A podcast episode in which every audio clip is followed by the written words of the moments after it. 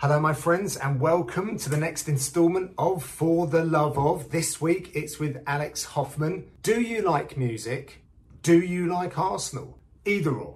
You want to watch this one. So, Alex currently heads up Arsenal Football Club's video division. It's a new role for him, which he explains. Before that, he's got a long career in music, and some of the big parts of his career came at his time at MTV when he worked on Gonzo with Zane Lowe and then he moved to Vice and was one of the guys that set up Noisy, which was their music division. So he's worked with some incredible people, guys like Mike Skinner, as I mentioned, Zane Lowe. He's also a big fan of documentaries. Before he went to Arsenal, he went upstairs, became an executive producer for Vice, and has been a part of some incredible documentary work that they've done. I've watched a lot of Vice content, and I know that Alex has got his fit, his footprint on a lot of that stuff. Very humble, entertaining, Really enjoyed this conversation. One thing I must say, and it is all my bad, something happened to the video. I've been sitting on this for a while. I saw the file, but there was no no bytes in there.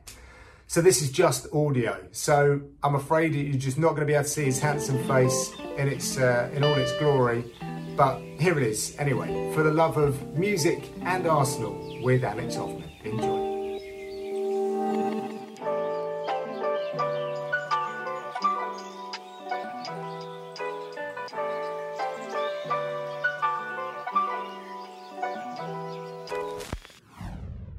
Thank you for agreeing to do this first of all. Over the years, to kind of cross paths with people that do do super interesting work, and I'll never forget some of the conversations that Vicky had before we met, and then when we met, and I've seen your career kind of as an observer.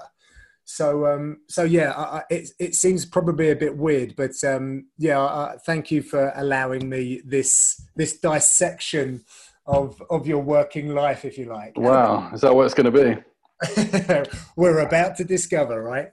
Um, so you've done some very cool projects, worked on some great shows in music, and I kind of really want to understand the genesis of all of this and where it began. Like, what was what were your earliest memories of music? Who is responsible for this path as well, if indeed it's not yourself? Um, wow. Yeah, weirdly, I'm not really, even though sort of not all of it, but a good chunk of my career has been music focused. Not so much the last sort of five years, but um, yeah, I obviously very much did music for most of it, and I, I didn't really have a particularly musical family. Um, it's not like there was music around the house so much, or either of my folks. I mean, my sister was was into music, um, but not in any unusual way so yeah, I don't know why. I mean, I was just, I guess, like most kids, one of those that just gets obsessed by things, and you get obsessed with it for a bit, and then move on to the next one. But um, yeah, music and football were just the two things that, that never really went away. And I was into like cheesy pop music, like most little kids, but then quite early, just got into some all sorts of different, uh, slightly more interesting things, and and that was it really yeah especially from about you know dipped in and out there was times like i don't know i was quite lucky as well with like the the age i was when certain things happened like to be like 12 or whatever it was when nirvana and pearl jam and all that stuff happened was quite good uh good timing. And then obviously mid uh, when i was like teenager britpop um and everything surrounding that all the sort of a lot of the like british dance music uh, that went along with that scene. I just like loved all of that, and then from then on, it yeah, it never never went away. And then that was sort of the only thing that I loved. So like at school, when you started thinking about careers, that was the only thing. I didn't know anything. I didn't really get any sort of teaching or training about what you could, what the options were. I just knew that I wanted to do something to do with music, but I didn't play any music, so I wasn't going to, you know, study actual music. Right. So just something to do with it. I didn't really know what there was. As far as I was concerned, there was only two things that I knew of because I was such a music nerd that I had, uh, you know, that was around my world. And then one was music journalism because I read all, all the magazines. Um, and the other was just like record label. I didn't know what that was or what the different jobs were, but I knew that one of those two things sounded fun one thing that I've, I think, as you talk about the age that that we are, I think we're around the same sort of age, and and a lot of people will probably be tuning into this because they're familiar with my work with martial arts, and there is a comparison just generally in society about how we all consumed material back then. I speak to my coach, like the early martial arts instructionals were were VHS, and he would take stills of what he was seeing, lay them out, and then invite people down and, and try and reenact this stuff. And I think the difference between some of us who are into music casually, like myself, compared to someone like you, perhaps, who really got underneath the skin of it, it needed a lot of effort. And I don't think people always understand that now because you couldn't just go on YouTube and even MySpace probably wasn't around in the years that we were talking. So this journey that you you speak of and your your development and your love for music, how much effort did you have to put into that? And what did that look like? Like on a weekend, where were you going? What were you how were you interacting with music and who were you doing it with? Right. I mean, we are sounding a bit like a couple of old farts now, but yes. yeah, obviously at the time you didn't think of it at all as effort because that's all you wanted to do. Mm. Uh, you know, and most of the time that was music. But again, you know, football, various other things, video games when I was 13, other sports at certain times. And, you know, I was just was just a natural sort of nerd in that way that I wouldn't just need to devour all the magazines and TV shows. But sometimes, you know, it's like when you're like a young teenager, like you're making your own stuff. You know, I remember like probably shouldn't be admitting this, but like it was some early World Cup, and I was like making like sort of preview, I guess like a little program, a little fanzine, like going around to some like family friends and watching the games. But I'd like make a a little booklet, you know, with all stats and stuff. Yeah, That's just always awesome. a massive, massive nerd, total nerd. And then yeah, um, what did it look like? Yeah, obviously the music press was the big thing, but definitely our Price and Barnet um, you know got into that swing of just like Monday, you know, just like the panic of I don't know why because things weren't going to sell out, but like Monday, new things came out, and you just had to get there as soon as possible. Um, and yeah, just got into just trying to get as much as possible and having real sort of panicky moments with like, okay, this is how much money I've got, and I need to pick between these CD singles and like, oh, my favorite band's done a done a CD one and a CD two with different B sides. I'm gonna have to get both of them. Um, so yeah, quite stressful. But yeah, it doesn't sound very glamorous. But our Price in Barnet was uh, was important. There were some other ones, Loppy Lugs and uh, record shops was a was a thing. And then obviously, then moving on to uni, then it became uh, sort of supercharged because I didn't just have local shops. It was like Manchester City Centre, and there was like four, five, six amazing record shops, all with different specialities next to each other. Mm. So again, Monday you know, I'd be going in doing whatever uni stuff I had to do, and then as soon as there was enough of a gap, I think I remember having like a two-hour gap um, on a Monday, and so like as soon as the twelve o'clock or whatever lecture was done, I would just leg it, jump on the bus, run, and just try and do the whole sort of circuit as quickly as I could, and then and then get back. I love how your your weekly routine, if you like, there was there was time allocated to um, procuring the the very best of new music, and that's existed. Uh, obviously not now, but that's gone. That went through quite a few years in your kind of in your formative stages of life. That's brilliant. Yeah, I mean, I, you know, I'm not obviously as uh, mad about it as I was when I had to run to the shop, but I still, if I'm still awake on Thursday night at midnight, I will definitely check the streaming services and see what what new records have dropped. Um, but yeah, I guess it's just from yeah about 15 probably is when I started getting very into it, and then yeah, it's just never really never really gone away. I don't go to as many gigs and stuff as I I used to, um, but still it's still pretty regular. Right. I'm going to confess to something illegal now, and I'm wondering if it was Uh-oh. something that was popular around. Yeah, because uh, I was brought up around Watford. Uh, sounds like you were Barnet side, but my friends and I, we would get the would get the cassette tapes so we would rip those onto blanks, but then to make them look pretty, you'd go into our Price or something similar and you'd steal the the inlay card. I don't. Was that right. a thing for you? Because it, so it well, it was definitely a thing, but I was obviously too scared to do anything like that. But as far as my uh, illegal activity would go, was just um, I would just always just buy loads of yes, albums, cassette albums, or maybe it was more when it moved to CDs that I would take my cassettes back, say I already had them or whatever, ah, and then just ah, swap yes. them, or or just yeah, record them and then say so. That's that's about as illegal as about as daring as I got in my teenage years. Yeah, yeah. But there was a lot of that. My, mine came with a high level of anxiety because I wasn't a light fingered chap before anyone starts. Uh, Not what I've heard. um, you you talk about Manchester. Um, I mean, I don't want to dwell on this too much, but it sounds like there was a a fairly linear passage for you in music, and you decided that that was obviously something that you wanted to do. But did studying take you through that avenue as well, or did you do something a little different? Yeah, I mean, it sounds like it was all really uh, planned. It was just that I just didn't have anything anything else. Um, uh, school was like pretty hopeless in terms of like careers. Uh, I don't know what it's like now. I'm sure it's a lot a lot better generally. Probably not. But I I, I was quite um, I don't know immature, I guess, and I wasn't thinking about careers then at all. Um, but then when at one point I sort of you have to go to your one careers meeting, they were just like, "What do you want to do?" And then I was like, "Music." So they were like, "Okay, here's all the best like music courses," and I was like, "Well, no, I don't play any instruments at all."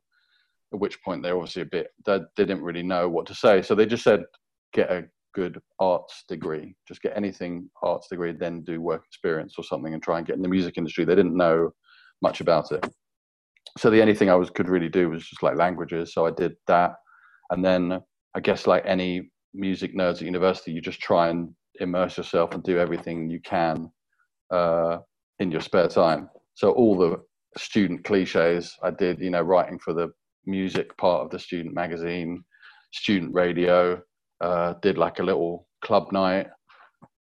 Um, what else was there? Everything like that, and then obviously just socially, just sort of mixing with lots of lots of music people. You know, I went up to Manchester, knew quite a lot of mates from home, but not really music people. So quite early, I would just sort of, you know, get tickets for gigs and then make it my mission to find some like-minded people.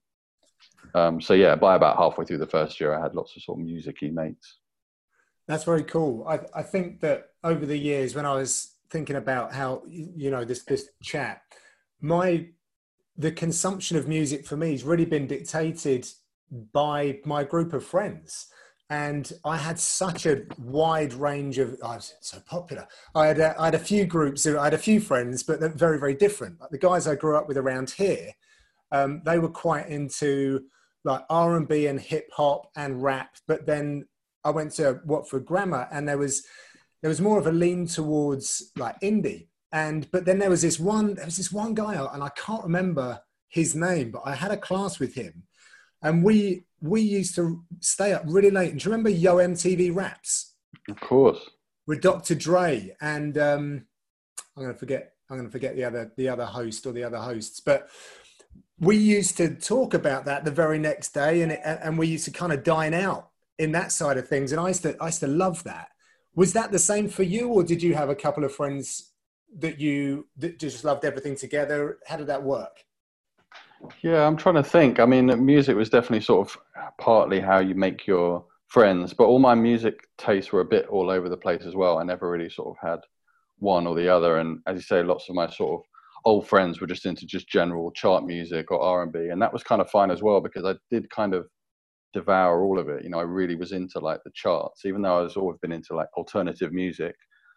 I loved like looking at the charts and trying to work out, you know, what was going to do well, and I kept sort of tabs on pop music. I didn't necessarily like loads of it, but I wasn't sort of I didn't like hate it. It's not like I wouldn't want to hang out with people if they didn't like my cool music or whatever. Yeah. Um, but yeah, of course, it's just uh, it's more the other way around. It's more like I, for whatever reason, found these musical passions and then hunted out people who had the same. Yeah. Most people I was sort of hanging around with in teenage years weren't necessarily that into it, so it was more me pestering them and like almost forcing them to to like it, and then quite often they got into it. And a lot of my old mates would end up coming to loads of sort of you know Brit poppy gigs at that era because I was just playing it the whole time, so they came along. What was the, the kind of glory genre or time when when you were growing up? A particular phase of music that just really captured the story of your youth. Um, well, I guess I've sort of hinted at it already, but um, I always think when you're 16, about 16 is probably the music that's never gonna, nothing will ever compare because you can get really into stuff, but it doesn't quite have the same feeling of like the first time you're doing all of these things, the first shows you're going to. Um, so yeah, I think it's always going to be that. And I was just really lucky that when I was 16, and not just not just Britpop, but just alternative British music. So as soon as I started, you know, hearing just the early stuff, you know, just getting just the really famous stuff, you know, just thinking Blur and Oasis and that kind of stuff. But then delving into all the sort of influences that they were talking about, and then a lot of newer alternative bands, and then a lot of the dance music around there. You know, like obviously Prodigy was the first sort of big one, and I remember liking that even when I was quite little. You know, their really early stuff I, I, I liked. But then when Britpop happened, Prodigy were massive, and then it was Chemical Brothers, and then it was Leftfield and Underworld and Orbital and all those kind of things. So I, I loved all that as well. It just felt like at that time, 94, 95 and onwards, films as well, it just felt like British uh, culture was having a real moment. And I felt, yeah, lucky that I was part of it. Like even now, looking back at, I, I don't know if you've seen Supersonic, like the Oasis doc. Yeah. But it does make you think like, wow, I feel quite lucky that that happened at that time. There's quite a lot of that is about the show at Earl's Court that like nearly happened, nearly didn't happen, and then it did. And that was '95, and that was probably still probably the most memorable gig of my life, just in terms of the excitement. You know, once I started working in music, and you sometimes going to two, three a week, sometimes more than one a night. Whereas back then, you know, I hadn't been to that many, and that was like the hot ticket, and loads of. You know, there's like 15 of us going or whatever, and I just remember the counting down the days. You know, it felt like I think it was like three months or something in between buying the ticket and going. And you can't really compare that to anything once you're an adult. Yeah, it doesn't mean you don't look forward to them, but that was just like mind blowing. You know, you were beside yourself with excitement. Yeah, that that was a great time, um, and I remember some of the some of the more obscure ones. I'm trying to impress you here, Alex, with my more more obscure taste. But do you remember Pop Will Eat Itself? Yeah, absolutely. Yeah, I mean that was that whole thing. I think Grebo stuff they used to call it like that, and Wonder stuff, and uh, senseless things, all that, that. I never really, I never really had a moment with that, to be honest. No? I don't know why. I think maybe I was too late. I think I was maybe a couple of years before that got big. There were definitely people at school that liked all that, and I didn't really, I didn't really know what it was. And I think and they got the top of the pops as well. I think they had yeah. a top of the pops appearance. I'm sure they had probably more than one. Yeah, they were quite they were quite big. People at school liked all that. They liked the Levellers. The Levellers was my next one. I was like, yeah, from that to like folky stuff, and I yeah, I never thought that would that would uh, catch on because like Fleet Foxes and and some of the other stuff that came later. Just I just really didn't get on board, but I do remember the Levellers. Maybe it was to try and impress people at school, like I'm trying to impress you now. Maybe that was it. Yeah, if you're trying to impress people, I wouldn't necessarily go for Levellers to be honest. But, they, but they, they, they had a moment, and they're still they're one of those that still go going and will probably play until you know they're 80, and they're always going to have a solid fan base. Again, it's just people that happen to be that age at that time that are just you can't compare. You know the feelings you get when you're hearing that. You know, I try and keep up. You know, with new music, and I do still get really get excited about new music, but it's hard not to be nostalgic when it comes to music. Yeah, and uh, um, I will come circle back to this, but you are responsible for my um, my love of grime music. Seriously, you, I, and I don't know why a man of my age should be engaging with this so much. But I was, you know, I've listened. I listened to a lot of radio, and I'd switched up. I'm, I'm listening to 1Xtra again. Like I, I, I remember when I was at the BBC when 1Xtra was launching, and I was like, yeah, I want to be involved in that. And I, I was never cool enough, never knew enough.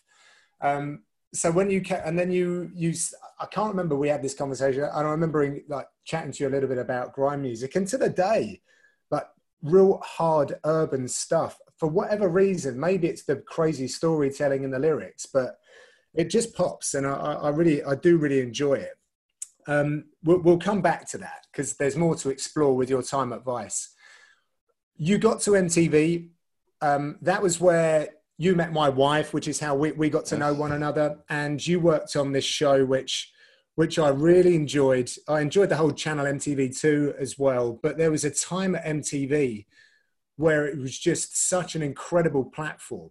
And Gonzo with Zane Lowe was was a was the show that I'm referencing for you in particular. How the hell did you manage to get yourself on that show? And then and then I want to talk about some of the experiences because it was just a it was a brilliant show. Well, yeah, thanks. Yeah, it was amazing fun to work on. Unbelievably lucky to just sort of fall into doing that. Uh, what's the short version of the story? So yeah, so I, d- I did uni, then I was just like looking for uh, a way in. Um, I knew I wanted to be music stuff, but I didn't know I didn't know anyone. You know, I didn't have like contacts or anything. Um, so I was just trying to do loads of work experience. I did a, uh, a bit uh, music magazine, dance music magazine that's folded quite soon after that. Then I was at a little radio station. Um, that's not about either anymore. Um, just doing bits and pieces, and then I just, I think I chatted to my sister, and then she had a, a friend who was working at MTV, and more on the sort of um, commercial side. Um, and but a good friend who I'd known, you know, for years, and she was like, "Okay, I'll have a word." And obviously, knowing now, no, now then, obviously, I had no idea what that means. But now, you know, it's a bit of a long shot. If someone's like, "Oh yeah, cool, I'll have a word," it's like, what does that mean? Like, what are the chances that something would be coming up that somebody with zero experience um, is going to be able to go for? And it was just total chance that she happened to be wandering past the the talent department um, there and they have a special sort of two month internship for the for the MTV Awards for the Europe MTV Awards, and uh, and they just were trying to hire someone for this thing, and they just weren't having much luck. And she just happened to walk past.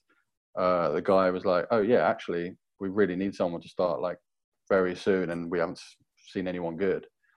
So quickly called me up. Can come tomorrow? Obviously, yes. Went there, had no idea, never done like a job interview really, or not one, you know, for something proper and I'd spent my whole teenage years watching MTV, so it was all very daunting. But uh, I was just total luck, really, that it was something that didn't involve a lot of, you know, if it was like a video production thing, they'd probably be looking for, you know, a film school type thing. You know, can you mm. use a camera? Can you edit? Any of these things. Um, but because it's a talent thing, which is pretty much just knowing about music and not being starstruck, and it's hard to sort of get that across but they're basically like you're going to be you know if you get the job you're going to the mtv awards and you're going to be like carrying towels for you know massive pop stars uh, does that weird you out? And i just had to try and convince them that um, no problem. as exciting as it would be i'm not the type to just sort of freak out and start asking for photos and stuff. Uh, anyway got that blah blah blah and then very quickly realized that like mtv2 was sort of the the place in the company that i wanted to be because they were doing the best stuff. Um, and yeah, I think Gonzo, I don't think it started when when I started, but like shortly after that, it started, and then I was sort of in the business, got to know those people, and then yeah, eventually um, a job popped up like a junior, like channel assistant. It was like production and also scheduling. Obviously, not scheduling the whole channel, but like assist, assisting on everything basically. So yeah, did that, and then eventually, like Gonzo was every day at that stage, every weekday that is bonkers as well. Like to be able to yeah. turn a show around every day like that. Yeah, it's crazy. That's mental. It was like recorded in. I'm trying to think now. It must have been early. I think it must have been like ten thirty or something. You just like rattle through all these links, then you run off to an edit suite down the road, edit it in. I think you had an hour uh, to just chop these links because you're not really editing so much. You're just chopping down these links, just finding the ins and outs. There's not a lot of uh, there wasn't so much creativity getting packed into the links. It was just you know a fairly straightforward job. Run back, put it in the system, and then it went out. I think at five till seven, just little clips in between full music videos. And yeah, I think I was just like lucky really. Someone was away, and they were like, "Oh, would you want to do the floor?" Which is basically means you just um, they mic you up, you stand behind the camera, and you just sort of knock about with with Zane. I guess it's a bit sort of like podcasts and stuff now. Um, it was a very loose show, as you would know if you saw it. It was kind of just Zane chatting about music and also just just pissing about. Um, and obviously very daunting to do that at the beginning, but very quickly sort of got on with him quite well. We had lots of music stuff in common.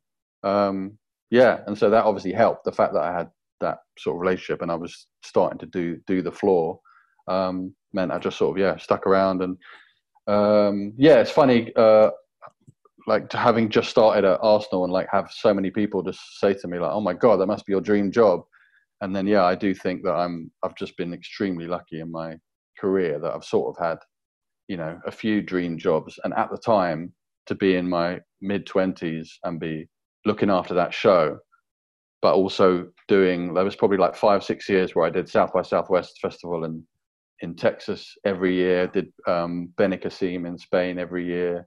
Um, we did Gonzo tour where we'd like actually be on a tour bus um, going around the UK and you know not necessarily glamorous but like so much fun such amazing people that i worked with. Um, and just filming bands every night. And other festivals would do, yeah reading and leeds would normally do uh, great escape in brighton Rock am Ring in germany sometimes.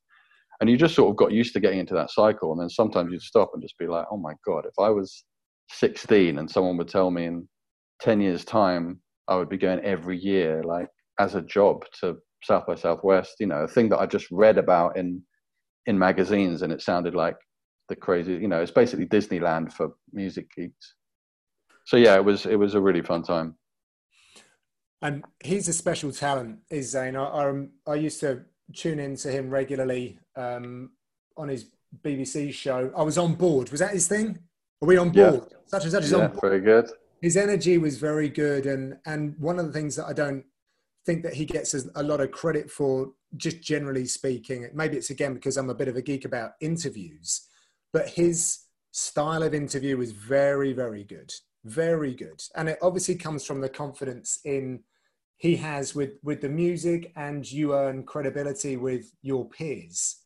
But that was something that really, really stuck out for me. Um, yeah, I mean, it, ma- it made it. Sorry, I was going to say it made it very uh, easy for me. Like I was very fortunate because the end product of the show, it might not have been the most polished show, but that wasn't the, the point. Especially when he was doing his sort of more polished radio show, I think he definitely felt like MTV was a place where he could come and really just have fun. Um, so I was very lucky that the, the end product people were like, "Oh, that's a cool show," but I wasn't really producing it very heavily. I was researching and sort of getting the bands on and coming up with ideas, but all of the sort of 90% of what made it good was just what Zane was like. And that was just he's such a just completely natural broadcaster. Like he doesn't have to like train or anything. And interviews is, is amazing how he would remember all these things. And what basically made the show was that you could see artists, um, you know, uh, not to sort of have sympathy with artists, but, you know, sometimes the promo treadmill can be quite draining. I think, you know, you you're probably playing the show, flying, playing a show, after party, uh, and then you get woken up super early to do, you know, some breakfast radio or TV, and then basically back to back all day, just answering the same questions nonstop. So you really notice when artists will sort of get Brent brought through and they're uh, looked half asleep, and then they sort of look up and then see Zane in the couch, and they're like, "Oh, okay, this is like a fun one. This doesn't feel like promo, you know, hard work. This is fun," and that made it super easy for us. I, I don't know if you guys really understand how much that has impacted uh, uh, conversations that a lot of people have had because you talk about it not being this overly produced and it's not the most polished product, but it didn't mean that it wasn't compelling, entertaining, educational viewing, which still delivered that really impactful interview with the subjects and like my my broadcast partner and I, Dan, Dan's very much of a Zane Lowe mold. He is like he's he's a genius of the fight world. You know, he but he did fight himself. I know Zane used to play as well. He he was a DJ and whatever else. So, so they're in that same kind of mold, and we we sort of grapple with networks and perhaps our employers sometimes about let's just do this. It doesn't have to be polished, and everyone's like, no, it has to be polished fuck the shiny desk. Give us a sofa, a couple of microphones, rotate people in, show them leaving. Like, let's just be real. Let's not cover it up. And the, the couple of times when we've done it, and it's been really fun, people have loved it, but sometimes we haven't had the buy in. But what's, and this will segue a little bit to, to your work on Vice. What I like about Vice is again, yes, you can do really lovely polished stuff. Some of the series that you do, I think, is guided the way that people put documentary formats together, but also there's just handheld stuff, which is getting as many views because it's real, you know. And, and I think that Gonzo proved that you didn't have to have bells and whistles. Did you know that? And has that been feedback that you guys have had, you know, a good few years on? I mean, I don't, yeah, I, don't get asked or I don't hear people talking about Gonzo that much anymore. I guess it's quite a long time and you had to have the channel. But I definitely think uh, you know, now you mentioned, I would love it to have been this era where it could have been, you know, on YouTube and podcast and just available to absolutely everyone. Um, because um, I think it could have, yeah, it could have been a lot bigger than it was. Um, yeah, if it was around now, for sure, or even if those things were available now, you know, there are some clips and stuff on on YouTube. Um, but yeah, I'm a bit jealous of that. I guess that like anyone can start a format, and in theory, you can get it out to absolutely anyone in the world.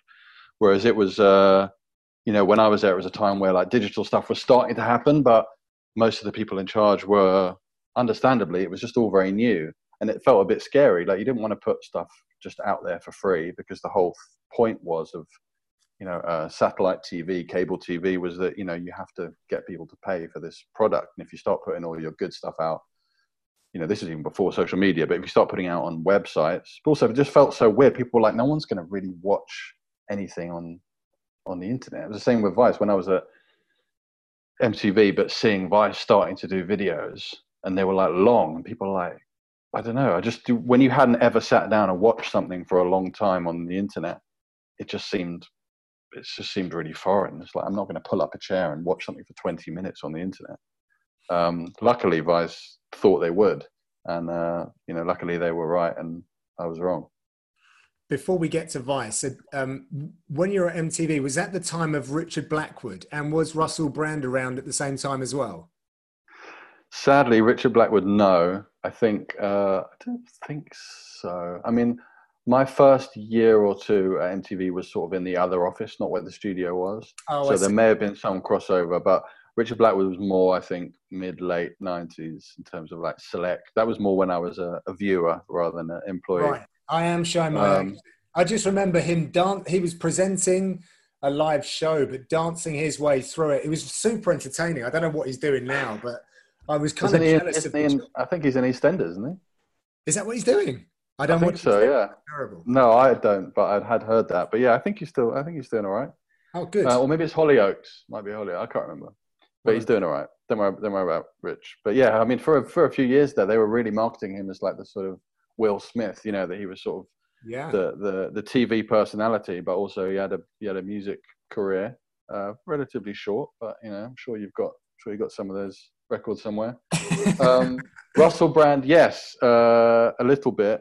Russell Brand, I think, was a bit before my time for his original. You know, he did a sort of initial spell where he yeah. used to do dance floor chart, where he'd just go to clubs and chat to people that were worse for wear. Yeah, that was before my time, but people I knew worked with him. So when he uh, sort of started to get better, I think he was out out sort of rehab and all that stuff for a while, and then when he came back around, not working at MTV, but just sort of about I remember going to one of his first like comedy things. He was just trying out some comedy stuff above a pub in Camden. So a few of us went down um, just to sort of support. There's probably like 50 people there.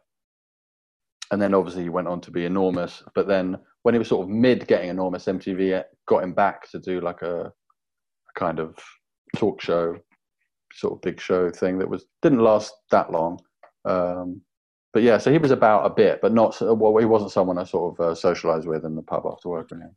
Okay, so you get to Vice. How, did that come about? And was it simply just a, a, desire for a new challenge, or were you kind of plucked from MTV and you're our guy type deal?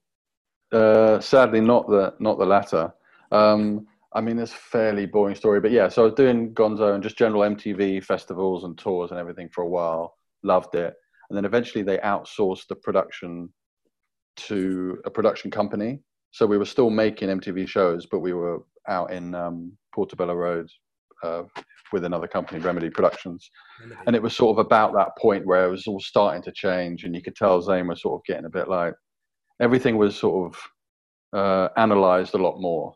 And he really liked the freedom, and it had this real sort of cult show feel where we could just sort of kind of get away with anything.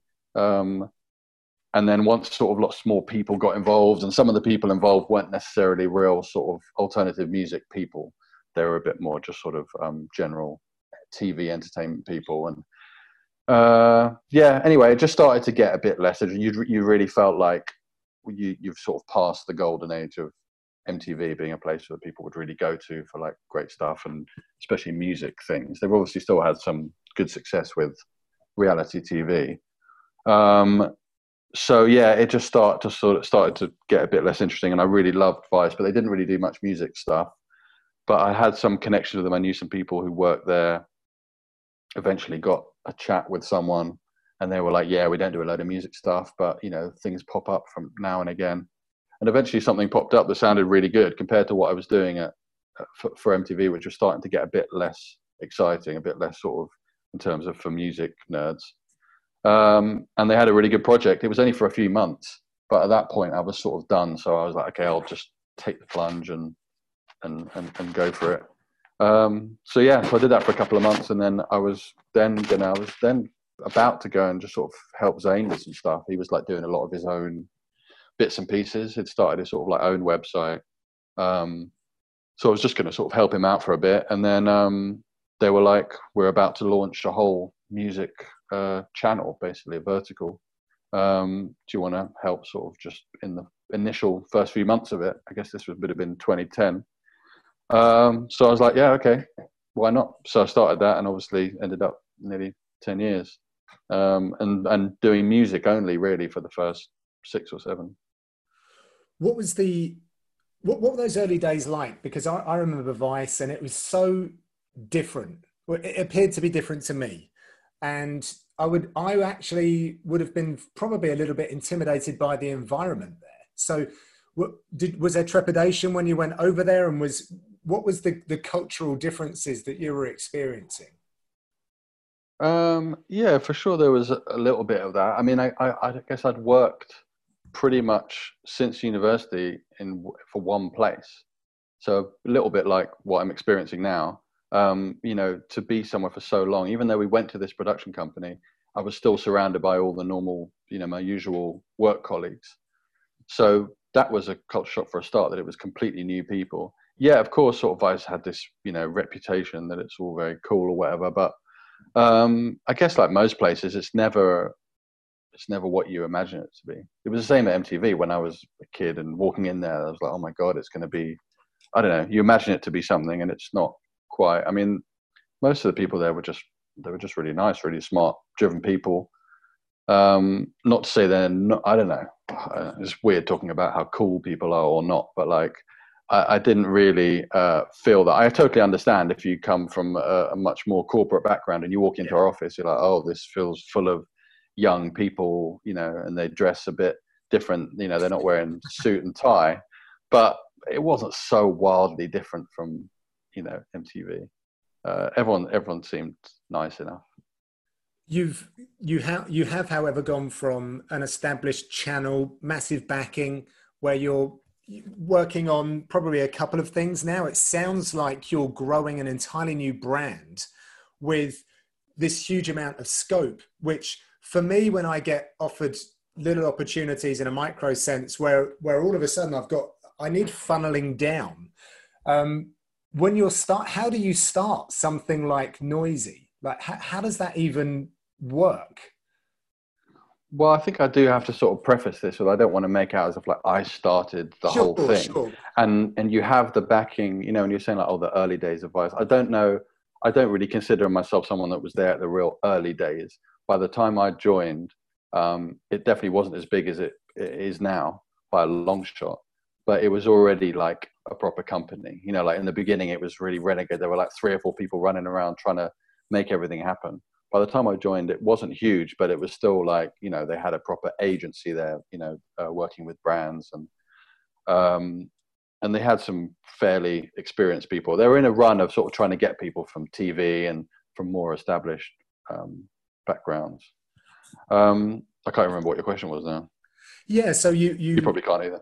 No, I can. No, so I, I was just trying to trying to gauge how you when you. Oh yeah, how we start Noisey, right?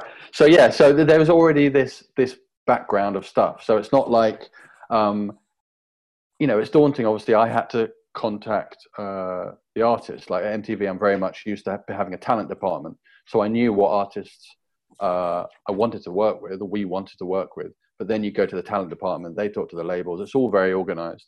Whereas at Vice, they didn't have a talent person. So you have to reach out to people. You have to make new contacts, more like online PRs and managers, and sometimes direct to the artist. But it's not like going in and saying, "Hi, we're starting this new thing called Noisey. Do you want to be involved?" Because obviously people are going to be very wary, and they're like, "Let me see some stuff." You know, I don't want to be the first one to get involved. But Vice was already pretty established. Mm. It hmm. wasn't, you know, enormous. wasn't you know obviously now it's got whatever tens of millions of subscribers on YouTube and you know a lot of your average people at least have heard of it they're familiar with what it is um, but people in music knew what it was especially like back then the magazine was more of a big deal and they did do like album reviews in the back of the magazine. They were they weren't serious. They were sort of a bit of a piss take but it's still people in music knew what it was. They were like okay that's a thing. So it wasn't as hard. Um, but i don't know. I guess uh, to me it didn't seem it seemed fairly clear like what what we could be doing. Because the you know the they'd had some funding we had some half decent amount of money to make some music things and it seemed fairly clear what well certainly what we shouldn't be doing. Because it was at that point where everyone every music outlet was just like oh we need to get onto video. But they weren't necessarily video people. So a lot of it was just standard it was just interviews and it was acoustic sessions. So I was like, okay, well, let's just definitely not do either of those. Um, and then I don't know. Yeah, I guess we just did a mixture. We hadn't really got into docs then. We were just trying to find, you know, just unusual content, the kind of stuff that's fairly, you know, very commonplace now. Mm. But because Vice already had a history of doing those things, it was kind of just trying to mirror the the um, energy and feeling of, of Vice across all its other areas that it covers and just putting that into music. And, you know, not everything succeeded. We tried all sorts of little things, but then some things really, uh, you know, did really well.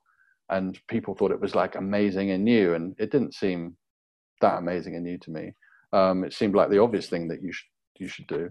Um, but yeah, it was, it was a really good time to be like, okay, right, we're going to get stuck into YouTube uh, for about the first year or so, it was a different story. But then 2012, I think they're like, right, we're launching a YouTube channel. We're putting some budget behind it. Um, we need to make Noisey YouTube a thing. Um, and it was it was great. People wanted to work with you, and it was great just to focus really on the the characters. You know, like in MTV, it was a bit more like, well, you have to just get the people who are the popular artists at the time. Whereas this was a lot more free at Vice, and it, it was really quick to realize that it doesn't really matter how big the artist is if they're not that charismatic or they don't necessarily want to be on camera just filming an interview with them isn't going to be that interesting. Whereas some of our biggest films we ever made at Noisey didn't have anyone famous in them. Um, it's much more you know about the story and the characters and the personalities and all that. One of the things that you mentioned just there, um, which is a big thing for me, which you said we did a few things, some of them failed, some of them didn't. But culturally, I think that really must speak to to Vice as the environment because you can't be in every company and have lots of failures or even some failures. There's such a culture of fear, uh, and you you then it stifles your creative ability because you don't you can't afford for something to fail. What did they do very well at Vice, which allowed you guys to be more creative and and have this this more open forum where you could try new things? Well, uh, you know, they've always been known for that. Uh, they were incredibly uh, free with me and my team in terms of what we wanted to do. Um, I think I was quite fortunate in that it was they were really had been starting to do loads of docs and stuff in the years running up to that. So in terms of sort of more newsy, hard hitting documentaries, that was a lot of the a lot of the people they hired um, or were just around the company were really focused on that. They didn't have a particular music person. So I think I was a bit fortunate in that, that they didn't have a music expert, for want of a better word. So they kind of let me get on with the UK stuff anyway. They had lots of great music people in the States. So to a certain extent, I was left alone. But also, I think it's different from, say, TV, where there's just this established way of working. Everything there was so new. And suddenly YouTube like, right, this is going to be, YouTube is going to place where we're trying to get people to watch it there was nothing to judge it against. You know, when we put up the first couple of pieces and they're getting ten thousand, we're like, oh, that's is good. Is that good? I don't know. And then suddenly we did something, uh, you know, that sort of start kick off and it gets you know 300 400 500 and oh okay maybe that's good. Uh, maybe we should we need to be getting that every time. So um, yeah, they were really great in terms of the sort of freedom they allowed us to sort of try things out. But we were also quite lucky that things started to do quite well quite quickly, and it felt felt like there wasn't really that many direct competitors. So a lot of the artists were like, well, no one's really making sort of docs. Once we started more into making docs, people wanted to come and do stuff with us because no one else was really doing it. Um, was the documentary stuff natural for you? It's it's a it's a format that I've that I absolutely love. I've produced a couple of my own with with you know in in my space, not my space, uh, in in the space of um, martial arts, and and I love it. And I I look at documentaries like the Defiant ones is one that I could watch 10 times over. I love the edit. I love the way they've put it together, the access. Um, sorry, I'm geeking out on documentary style, but Please, you, mate, I could do that all day. Were, were, you into that kind of thing as well? Yeah, for sure. Um, so yeah, that's why when I'm saying I've been extremely lucky, you know, like my things in life are basically music, documentaries and films and, and football. Right. So to be able to have sort of combined all of those, you know, I'm definitely very fortunate. Yeah. So docs, I'm trying to think even like, uh, even from like football docs and when I was younger. Uh, and I remember watching the When We Were Kings, the Muhammad Ali doc, probably at uni. But yeah, I just have always been super into sort of feature docs, especially, and you know, going to cinema to see them. Um, so yeah, and maybe not natural in terms of I hadn't uh, made them before going to Vice.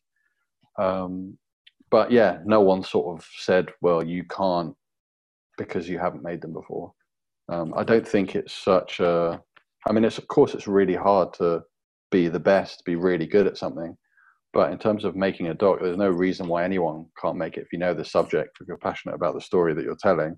It's not. Um, there's no some particular secret to it. I mean, some of the best docs, or certainly most popular docs, are not even necessarily amazingly well shot or put together. It's just they happen to have stumbled across a mad story.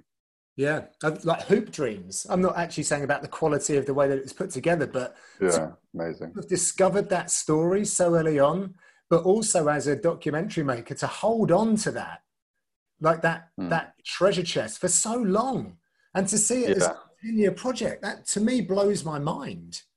Yeah, I mean, there's a few other examples of that where you know if you look at what what is it about the best docs, and of course it's stumbling across an amazing story uh, you know access uh, there's all sorts luck with the timing of that people mm. are, are, talking about that story but of course one of them is just the amount of time spent you know loads of people probably get a bit of access hang out with someone for two days and be like oh i don't understand i don't know why i didn't get anything groundbreaking um, whereas if you follow someone for years and years which is why there's almost no uh, documentary makers that can make a living out of it because if you really want to put everything into it you need years and years. I mean, look at uh, you know the Netflix one, Making a Murderer was supposedly over ten years, I think, to put that together. I'm sure they weren't only doing that for ten years, but still, uh, Dig, one of the legendary like music docs. I don't know if you've ever seen that, but that is another one that's like on and off, but like yeah, years and years of just like following, just on the tour bus. Just there must be days and days of just complete boredom just to get that one bit. And then obviously eventually they all start like fighting each other and it's like wow we've got we've got gold here. Yeah. Um, but there's you know for every one of those there's thousands of others that people spend years making and nobody ever sees them so it can be a thankless task but amazing when they work out sure what was the first one uh, with uh, your tenure at Noisey that that really you you were very proud of and maybe it, it maybe may have done well maybe not but what were you particularly proud of one of the early ones well, I can remember in terms of just the the sort of longer ones that I did. Obviously, we were constantly making like, I guess, mini docs, little packages, pieces the whole time. But in terms of what really felt like a doc, I was quite lucky that I was always doing music for the first five or six years. But quite early on, they had an idea to make a football doc, uh, and there was again a bit like music. There wasn't many football people about, and they knew that I was a, a football fan, so they they, um, they got me to do that. Normally, it was all ideas that I'd come up with, but this was one where they just needed someone to to make it. So I worked with some friends to make a piece about the Rangers and Celtic rivalry. Right. Um, so that was really big for me. It was like it ended up being about about 45 minutes, I think. Um, did really well because obviously football stuff is just super popular. Um, and even now, I think it was 2012 it came out. But even now, the couple of people I make it with will like send a little tweet or something they found every once in a while. There are some Rangers and Celtic fans who will have like a watching party for it, like before any old firm game. They'll like get it back out again and and and watch it. Um, so that was yeah, that was really good to do that, and also good to get outside of music. And were you were you actually on the ground making this this documentary, yeah. or were you? Oh, you were. Cause yeah. So in that era, I was I was on the ground. The last sort of yeah three four years, a bit more sort of commissioning and exec producing and you know emails and in the office and all of that. Okay. But back then, I was I was on the ground most of the time. Yeah. That is because that's a brave space to walk into, and I think that goes for a lot of the stuff that um, you guys did at, at Noisey. I, I, I love the stuff that Mike Skinner got involved with. Um, there was a there was a documentary series as well that there, a, li- a little American dude used to go all around the world, and it introduced me to baile funk. Okay, yeah. And to the day, I use that uh, like it's. We have a lot of Brazilian fighters, and okay. I, I, pull up Spotify when we do like I, I produce like the shadow boxing sequences that they have for the the packages before they walk out. So to, to get the, the room more in tune with the vibe of the team, I'm like, you know, what would you know? Would you like some uh, some baile funk? And they just look at me, and I could remember a couple of the artists as well, and and I got a few laughs on that. But I actually enjoyed it. Um, yeah, amazing. But it was brave. A lot of the stuff was brave, going into places that like I'd secretly like to, but I don't think I've got the asshole for it. And I think Rangers Celtic is another one of those it's it's just such a deadly ground at times, isn't it? Yeah, well, it's funny. Whenever people, uh, you know, if I say that I was working for Vice and make docs, everyone was like, "Oh my god, you guys are so brave," and I have to be the first one. Like, I am definitely the least brave person that's ever worked there. So I obviously music stuff is a bit less, uh, you know, hairy. Most of the people that are doing very brave stuff in uh, at Vice are doing sort of uh, newsy things. You know, mm. loads of war zone stuff happening, yeah. or or just or crime things, uh, stuff which I've got into more recently in terms of work, but um, more exec producing, not on the ground. So that was yes, that was probably the sort of hairiest um, doc that I worked on, and I remember getting on the train for the last time. We did about I think we did about four trips up there. Um, and I remember getting on the train the last time and to having a bit of a you know deep breath and thinking like we got, we got away, we sort of got through that. But um, only because I'm yeah just not very brave. The others were just like this is fine. You know, we were sort of going around some fairly like sketchy parts. People are super friendly, and you know there was times where people were sort of messing with us a little bit, but um, it was okay. Yeah, compared to what a lot of people do. You know, some people are yeah going to actual war zones. Yeah, yeah, we've got a couple of guys that work with the UFC that have done war zone stuff, and I've worked with some crews that have been on the news the news front during war times, and it, it's so brave. You know, it, it really does. It, when you think that's how you earn your living, and and actually, people, friends of those or, or, colleagues, have lost their lives as well, and you're like, holy shit! All in the name of of journalism. It's it's just it's crazy. Um, but one of the as someone that does a bit of producing work now, I did a, a talk with a fighter. Uh, sadly, it didn't go out because the fight re- recently got pulled. And we did a talk at a school, and the paperwork, just because we were dealing with minors, it we had to. I, I kind of did a did a backup. We filmed it a certain way that we never would put any of these kids in shot necessarily backs backs of heads, etc. But then we also got some other cutaways. Anyway, um, it, we never got the sign off. It was all so complicated. And I think back to the Blackpool um, mini doc you did with those those kids, the, the like the little grime artists that were maybe like nine, and were sending for one another. And and I think about the the release forms and all that kind of thing. How the hell did you guys do that? And and how risky did you find it? Not not going out there with a camera, but they're kids, you know, and social yeah. media the way that it is. Did was there a moment where you thought we shouldn't do this? With like, do, do you know what I mean? Like the psychology. Definitely. Yeah, definitely. And and those sort of conversations for sure happen, and they happen with so many of the docs that we used to make at, at Vice. Um, because yeah, sometimes people don't. You know, it happens a lot. People sometimes don't really fully think it through. I mean, I think that the whole time just watching TV.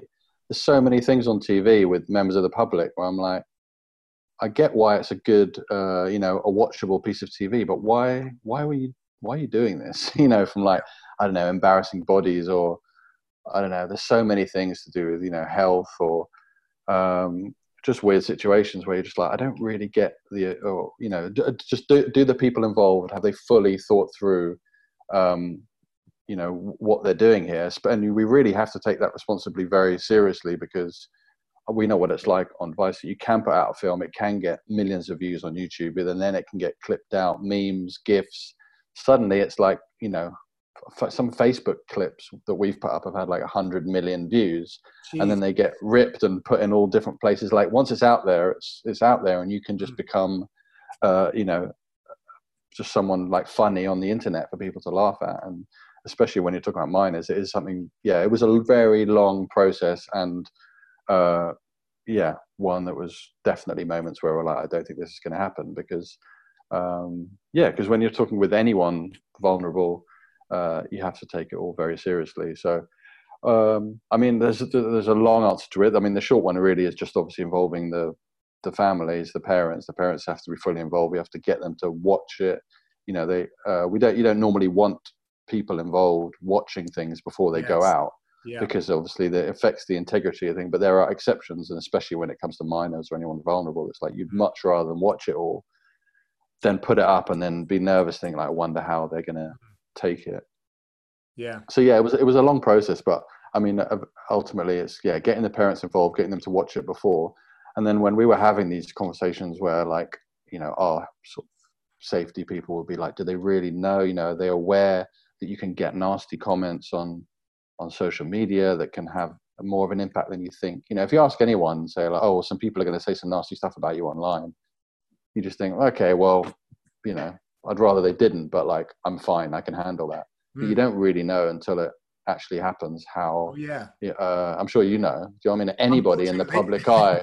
yeah, I don't mean because I've I've heard that you're a target, but anybody at all who's in the public eye for anything, uh, you know, for whatever reason, people feel feel the need to, uh, and it's normally people that actually like them that are fans, but feel yeah. the need to say things for whatever reason.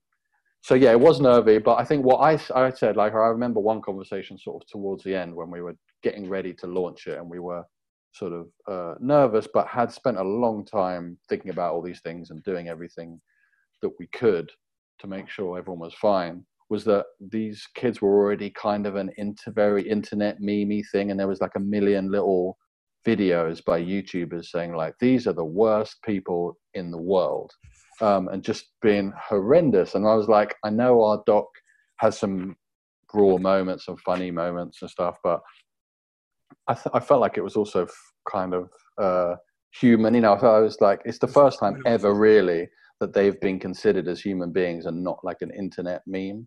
So yeah. I was like, in the grand scheme of things, this is the like least sort of trolley thing that's ever happened in their life. And I'm, you know, you're hopeful that as much as some people will think they're funny and want to, you know, say mean stuff about them and on the internet, there might be people who a like the doc, or they might even get into their music. Who yeah. knows?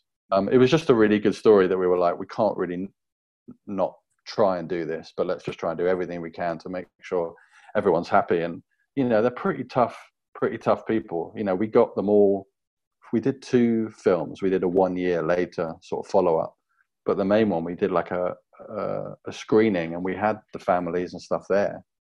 Uh, some of them, and including parents of kids who like had said absolutely horrendous things about each other and about each other's parents and they're just like it's just kids you know like i mean i've got to say they weren't nine you know like they're more like yeah I guess 13 was probably the youngest. Okay, sorry. Um, but they were pretty, uh, yeah, they're pretty, they're pretty tough. And I think all told, like we never had any word from anyone involved in in the films uh, that they were anything other than really happy that that they happened. That's great. Uh, I, were you around still when? Because there's a crossover with, with, My World, Your World. Did you do the the Popek video with um? Who's your man? Chucky? Is it Chucky? Yeah. Yeah. Yes. Uh, so th- that was one of yours. Yeah. So He's that series was like the last thing. Yeah. Yeah. So yeah, I'll, we knew that. I'll tell you a little story because people can uh, they can watch that, and maybe I'll, I'll link a couple of these through. But one of my early experiences of going to fight shows, one of my coaches was fighting on a show called FX3, which was in Reading. Popek was the main event, and he was already he was pretty big back then. this is a while ago. This is this is over ten years ago, I think. Anyway, my, my coach has won, moved on, and and he's now kind of washed and ready. I think I might have driven him up there, or I, would taken a bunch of people up in my car. And Popek came out. Long story short, he start, he was starting to lose the fights, but he had some serious support in this leisure centre because this was early earlier days in UK mixed martial arts. Then there was a lot of alcohol fueled Englishmen that started singing terrible songs like national songs and goading the Polish he wasn't fighting a. I don't think it was. I think he was fighting a Dutchman, uh, Popek. Anyway, he started to lose, and then this place went nuts. They were ripping the fucking seats up, throwing it at the cage. People were getting chairs in the face, and we'd already made our way to the emergency exit when it was going off.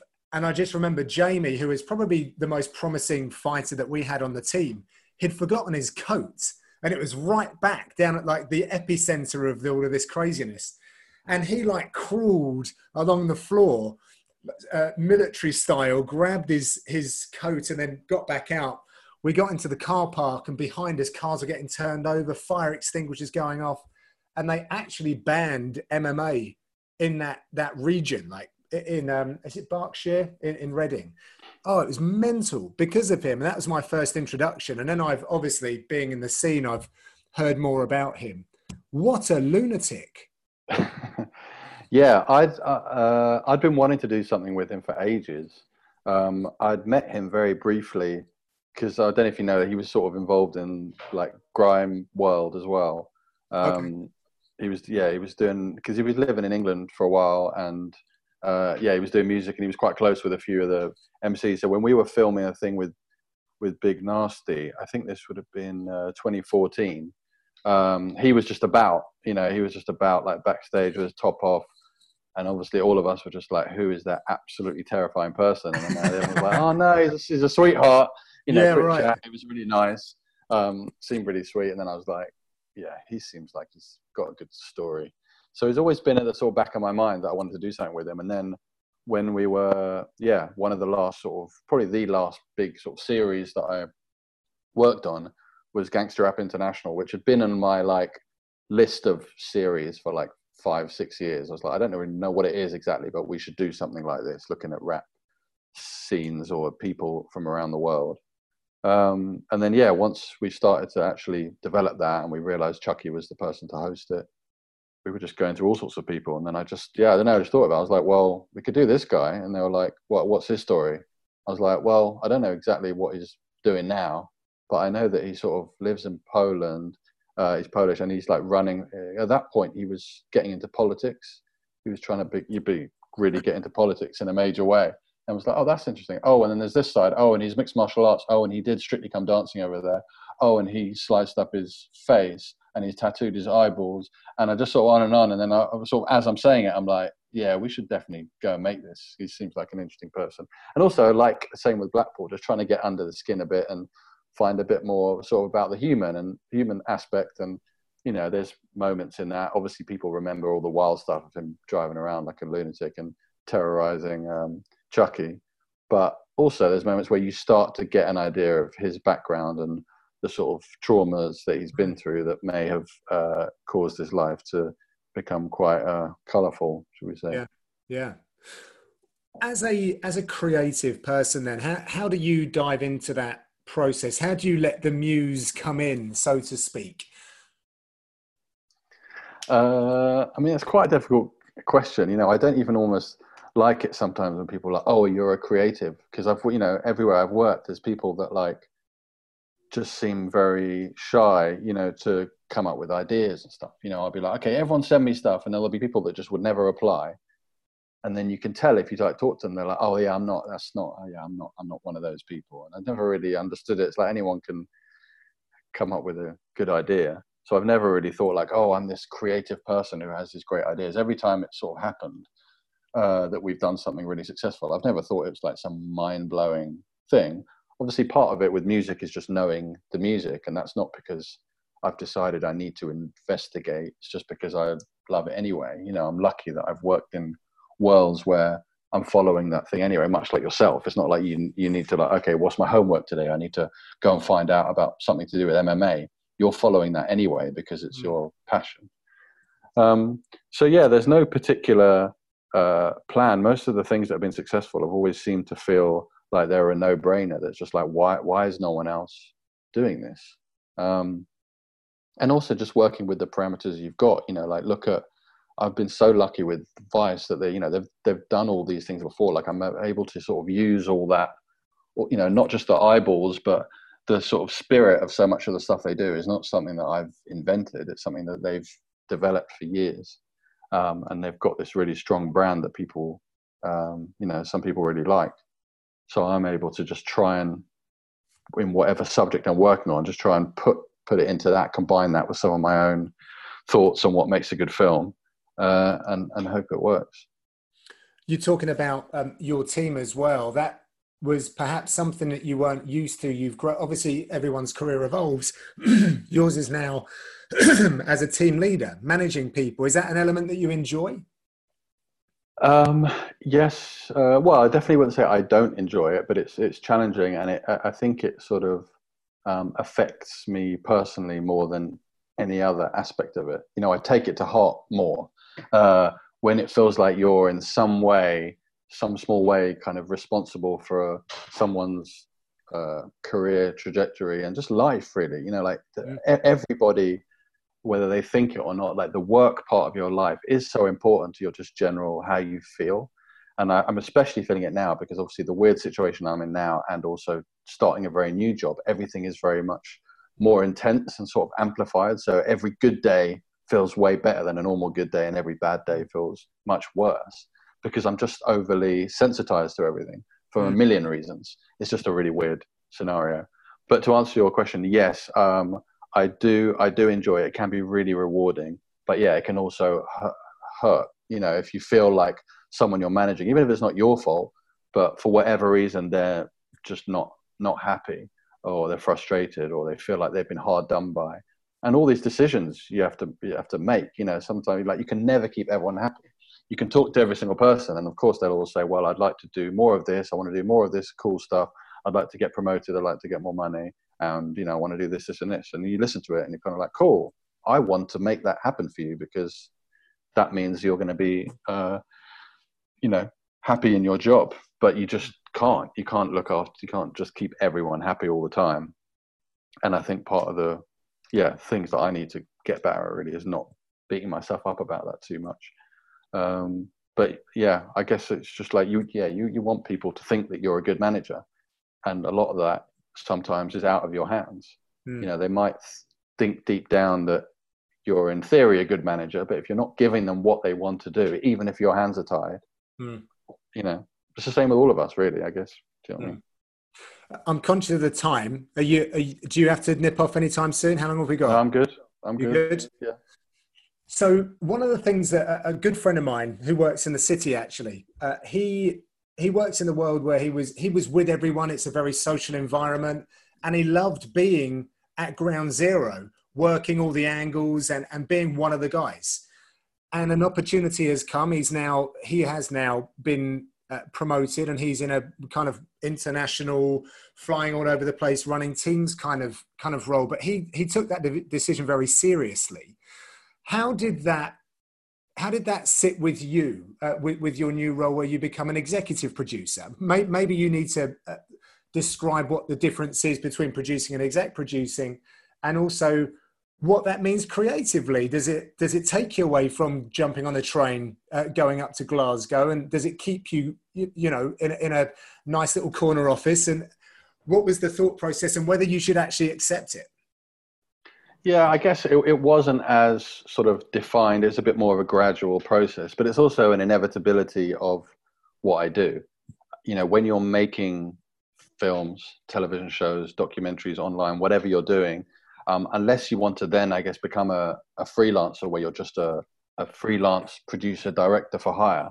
If you're staying in house within a company, then yeah, there isn't really you kind of you're going to have to do that at some point. You're going to have to be more in a sort of managerial role, exec produce, commissioning, um, and it was gradual enough that it was it felt it felt fine. It doesn't mean there was never times where people would be going off to, you know, especially with music stuff. If they're going off to work with some artist that I'd sort of built a relationship with for a few years, of course, it's part of me that's like, oh, you know, you work really hard to get to a point, and then everyone's flying off around the world, and you're at home, but um, it seemed to just work with you know other things like my age and uh, I, I, think if you ha- if I hadn't had the chance to do a lot of those things, it would be frustrating. But because I can look back and think about all the festivals and all the documentaries and stuff, and travel wise has been incredible, especially Vice. You know, to be able to go to, you know, Japan and South Africa and Mexico and India and uh, Lebanon, all these places with Vice. It's like I can never really sort of complain too much. Plus, the older I get, the more I hate flying. um, so yeah, it was just a fairly uh, sort of gradual thing. But yeah, the difference really simply is that yeah, rather than being on the ground and actually making things, you're more yeah managing the team, but sort of commissioning. So what you're trying to do is, I guess, uh, motivate the team to come up with loads of ideas. Then you sort of look at the ones that you think are interesting, then get them to try and develop them, and you sort of bat them around for a while, and you try and work them up. Um, and then yeah, then you're just trying to uh, motivate them to make their pieces as good as possible. And then when they come back with rushes, you're then looking at the edits they make and working with them to try and uh, you know make them as impactful as possible. Love it. Um, so it, it is different. It is different, but it wasn't like one day. It's like right, are you ready for the the move upstairs? Um, and then it becomes a completely different world. Like from very early on at, at, at Vice, I was making things, but also looking at other people, they, some of the younger people's work and giving them uh, feedback. Best place you've been in the world for whatever reason? Oh God, uh, for work, you mean? Yeah. Wow. I mean, sometimes it's like the work trip is more um, you know, memorable necessarily than the place. You know, sometimes it's not like the place is so amazing, but you look back. I mean, even just like thinking of Gonzo tours. I remember Gonzo tours where you're going to York and Cardiff, but the idea that I was 25 or whatever and on a tour bus with all my friends, you know, I did. I do remember like stopping sometimes, like late at night, because we'd we'd have the gigs, we'd film them, then there'd be like the after party. Zane would DJ, and we'd basically put all our camera stuff away and just have a party and then got back on the bus and we were still too like energized to sleep so i'd end up just chatting. And i remember thinking like i can't believe this is work. Like it's yeah. never going to get better than this. Yeah you, it's never going to get better than this. You have to really like enjoy every moment of this.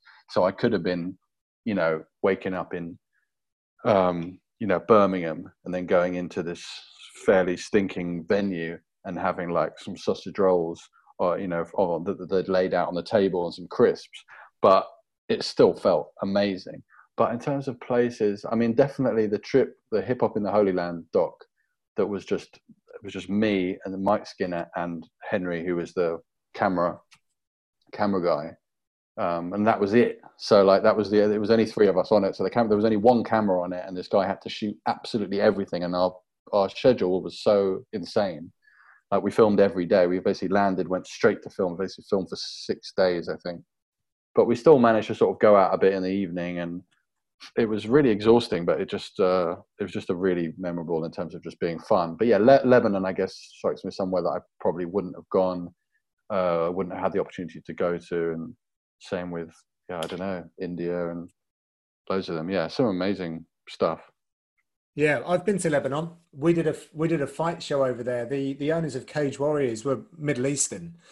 And um it was it, we are in a very plush a very plush hotel in a ballroom and and we had a cage underneath the, this great chandelier from what i remember Um, but one thing I do remember, probably probably not such a nice thing to say, but we were on a roundabout, and everyone used their car horns all the time, but also uh, gunshots.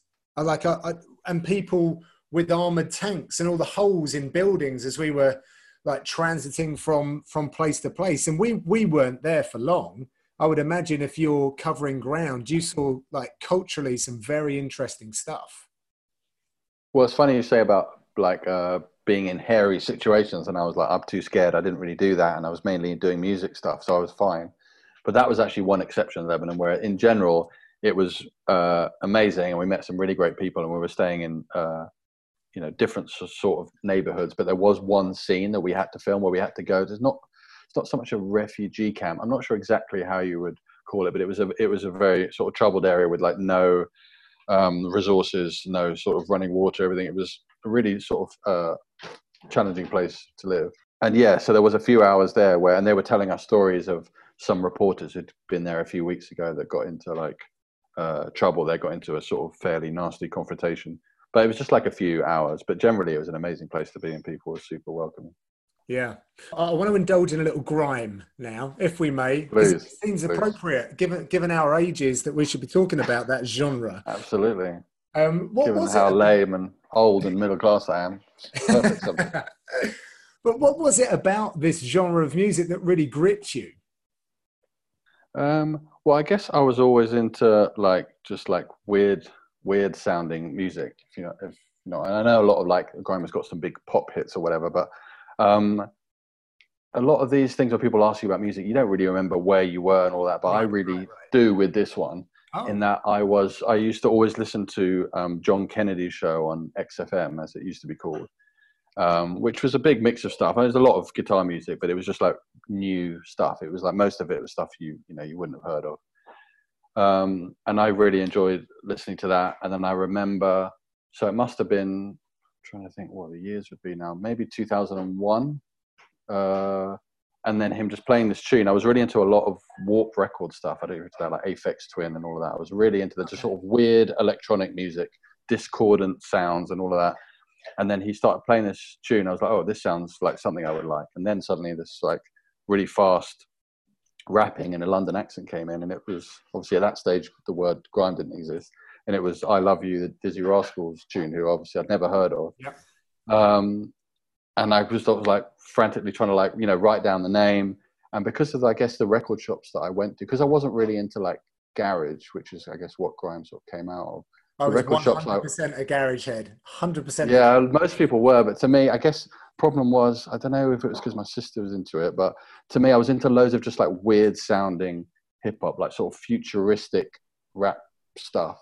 So for me, it just sounded way too poppy. I didn't really like melodies and all of that. But I- what, I about like- the jungle, what about the jungle stuff? Because that Yeah, Omni Trio and, and Shy FX and and you know a, bunch of those guys as well. That was a little harder, and that they were quite experimental with the beats. yeah, I, I, I did, I did like some of that. Um, but yeah, when this thing came out, I was just like, this wasn't like a type of music. This was just one track that I couldn't connect to any other type of music. It didn't sound like anything else, but I became obsessed by it. He played it a few times. I went into some like record shops that I wouldn't normally go to and was asking about it, but no one really had it. And then I just sort of, I just forgot. You know, it's not like now where you can just stream it or whatever, and, or YouTube. There was no way of me hearing it, so I'd only heard it like three times or something in my life. And then I started at MTV, and then six months later or something, I was in like a, a video meeting where they play all the new videos that come through. And I was into like XL Records was like you know a, a, a great record label still is. Um, and they were like, "Oh, here's a new one from like XL," and then they played a proper like sh- not shiny, but like a well produced music video for this track. And so it was really exciting, not just to be able to hear it, but thinking, "Oh, this is actually going to come out and it's going to get proper backing and could be could be a thing." Um, so yeah, so I loved that, and then I became totally obsessed when his first record came out. I still think it's you know probably you know one of the best British albums ever made, um, Boy in the Corner, and yeah, got really into that. And then the other ones that came out, Wiley had a album was probably the next one, also on XL, I think, Treading on Thin Ice, and then Kano, uh, Home Sweet Home. I used Um, to love their their was it Lord of the Mic, where they're, under Yeah, the stairs in someone's house. yeah, it Jammer's basement. Double Yeah. House or so, whose house? Jammer. Jammer. Yes. Right. Yeah, I, I remember. Yeah. Yeah, so I did really get into all those like albums. I was always, I have always been like a real albums person. You know, I have got to always say whenever people talk about like early grime, like I wasn't going to like uh, Milton Keynes for like Sidewinder raves or whatever. I wasn't like in the scene. I Yeah. was listening to all sorts of loads of different kind of music, dance music, uh, rap, guitar stuff. Um, but it was just like these few things I got really into. Um, and we did do a bit of it, like Gonzo, like Z- Zane was always into loads of different stuff. MTV2 was quite a sort of indie guitar station, but because Zane was into so much different sorts of music, we did do stuff with Dizzee and you know the Streets and MIA. I think we did bits with Kano. Um, so we did touch on it, but obviously when I went to Vice 2010 and then doing like music stuff, it was like, oh, okay, great. I get to sort of do some st- stuff around, not just grime, but just like UK rap stuff in general Mm. um, because they had a good history of it as well. When grime was really in its first peak, you know, 2004, five, like all those artists were like playing at Vice parties, and there was a thing, uh, grime, grime watch. Uh, yeah, Prance Hall was a guy who used to write a thing in Vice magazine that was quite uh, was quite a big deal in in the small grime world. There was, it was quite a big deal. So yeah, so there was a history there. So when you contacted grime artists, most of them were like, "Oh yeah, we, we know Vice." They didn't know Noisey because it just started, but they knew Vice. They knew the venue. You know, Vice owns um, Old Blue Last, and they'd had a lot of grime events there. So yeah, so pretty much as soon as I started, one of the first shoots I did in 2010, when it was just like, "Yep, you can make music films about any artist you want." I was like, "Wow, this is good." So I did a thing with Tempa T. I think Oh, yeah. that must have been end of 2010 and then we just started doing. We did a Wiley one, which sounds mad saying it now because it's so impossible to pin him down. But we I did a piece with him. I think must have been the beginning of 2011. Um, not grime, but also did uh, a thing with Giggs, who I loved then and still I massive fan of. I think I remember seeing that. I I love it. He scares me, by the way. Like as an individual, he he does scare me. I remember it might even have been what you guys had shot because there was him interacting with other artists, and you can just see it about him. If he doesn't agree with what you're saying, he's like the proper alpha in the room, isn't he? And uh, and and I just remember a scene where someone was trying to say that they like what was this? Was this on Charlie Sloth's? I, I can't remember, but basically, There was one famous one where he was really funny. I think it was Shepherd's Bush Empire, maybe. I think it was backstage. Maybe it was a chip show. I can't remember. But there was well, everyone had the same opinion that he was just sort of like this quite scary guy who didn't say very much. yeah, But then he just grabbed the mic. I think he might have had a few drinks, and people suddenly realized like he's re- actually really funny.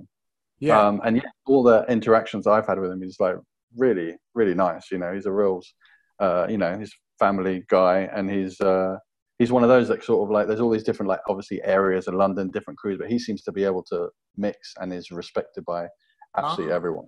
yeah. And that was one of the real lucky things that I was basically just like a fan, uh, total fanboy, still am. And he couldn't really play shows. Now it seems to be fine. He's playing, obviously, plays enormous show, plays Wembley Arena. that section was it section six nine six? Yeah, Form 696 was connected to that. But yeah, because of yeah some of the, uh, well, yeah, the various reasons. But like every time he organised a show, it would just get locked off by, by the police. Right. So the lucky thing was that when we were doing a vice party, we could um, we could get him to play and just not announce it. So that was one of the only ways he could play, really. Um, Right. So yeah, so like Noisey launch party, and then it was I think Vice Vice.com relaunch party or something, and then it was the Vice when we launched the TV thing.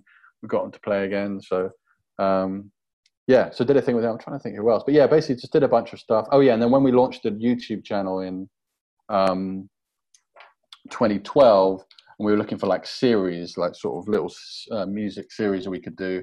Tempa T went back to him and, and did a.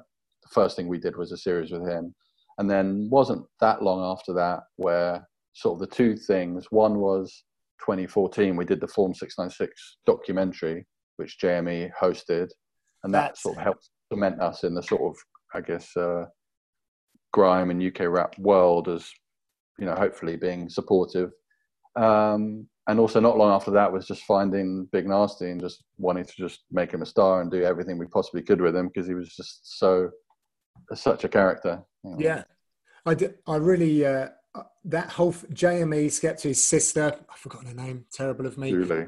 What what a family that is! Like, and I, have obviously I think I I'd heard his music, but then found out he was a vegan as well. And I've got a couple of friends in the vegan community that that were friends with JME, and I've been to like vegan nights in London, and he he's shown up a couple of times and sort of fanboying out a little bit. But I genuinely like his music. And then his brother Vicky had had some interaction with him at MTV, and then his sister's is like a, a great a DJ and, and, journalist, if you like. Talented family, man, really talented, and I like all. Yeah, there's, another one also very talented. He's more sort of like a illustrator. Uh, there's another brother. Oh right. Um, yeah, yeah, cr- crazy, crazy talented family. And it's good to see they've done it all by themselves as well. They didn't really need the backing of anyone. They've like I've always been one who's trying to call up to get an agent. They were like, fuck them. We're going to do this shit by ourselves and make it work. And it's, and it has worked. Yeah, it's, yeah, it's strange. It probably goes against a lot of the sort of standard rules, you know, um, it always used to be like, you know, you're just waiting around to get signed, and the like the greatest moment, you know, one of the biggest moments of your career is like getting signed. Whereas, uh, yeah, for them and a bunch of other people in in UK music now are just like, we don't, yeah, we don't need to. Um, mm. Let's see if we can just do it on our own and build up enough of a fan base that you can support yourself. And yeah, fair play to them.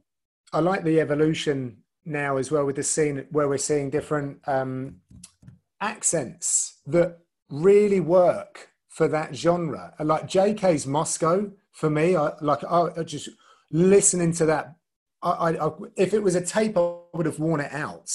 Um, but even like Bugsy Malone and there's is it H now as well. There's there's yeah. a few different a few different voices out there that I think really, really work. And sometimes I think they they make you listen more intently as well because it's it's quite powerful.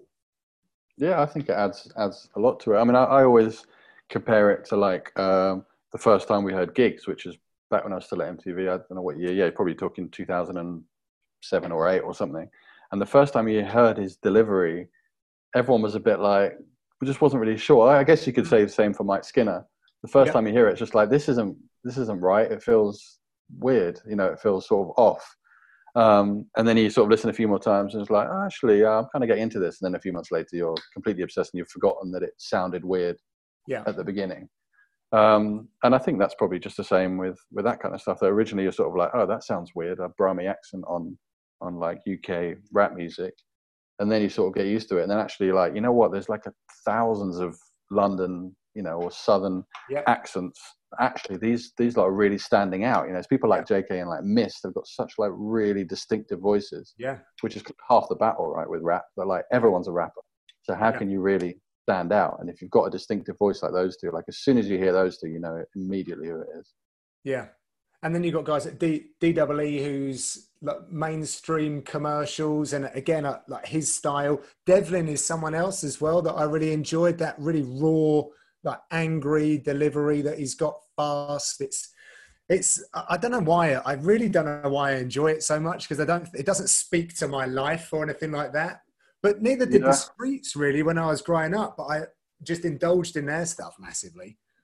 Yeah, I think you just sort of need to get over it to a certain extent. Yeah, obviously I'm much too old, old, and you know I'm not like in the target demographic or whatever, whatever that means.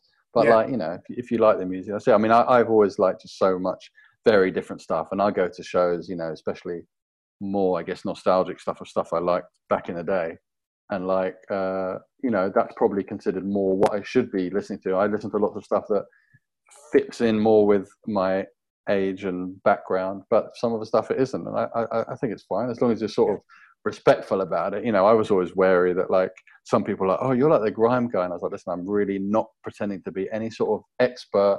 I wasn't there at pirate radio stations back in the day. I'm not a spokesperson for the scene. I just like it, and in the small way that I could in in Noisey, I've I've done a few bits on the scene and tried to sort of push it just because I'm a I'm a fan. Yeah, well, you got to be careful. You don't. What is it? Grime Grandad. Didn't they have Grime Grandad on uh, Radio One?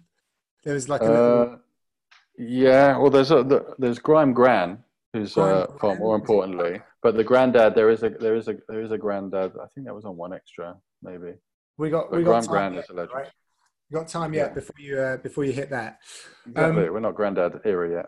No, exactly that.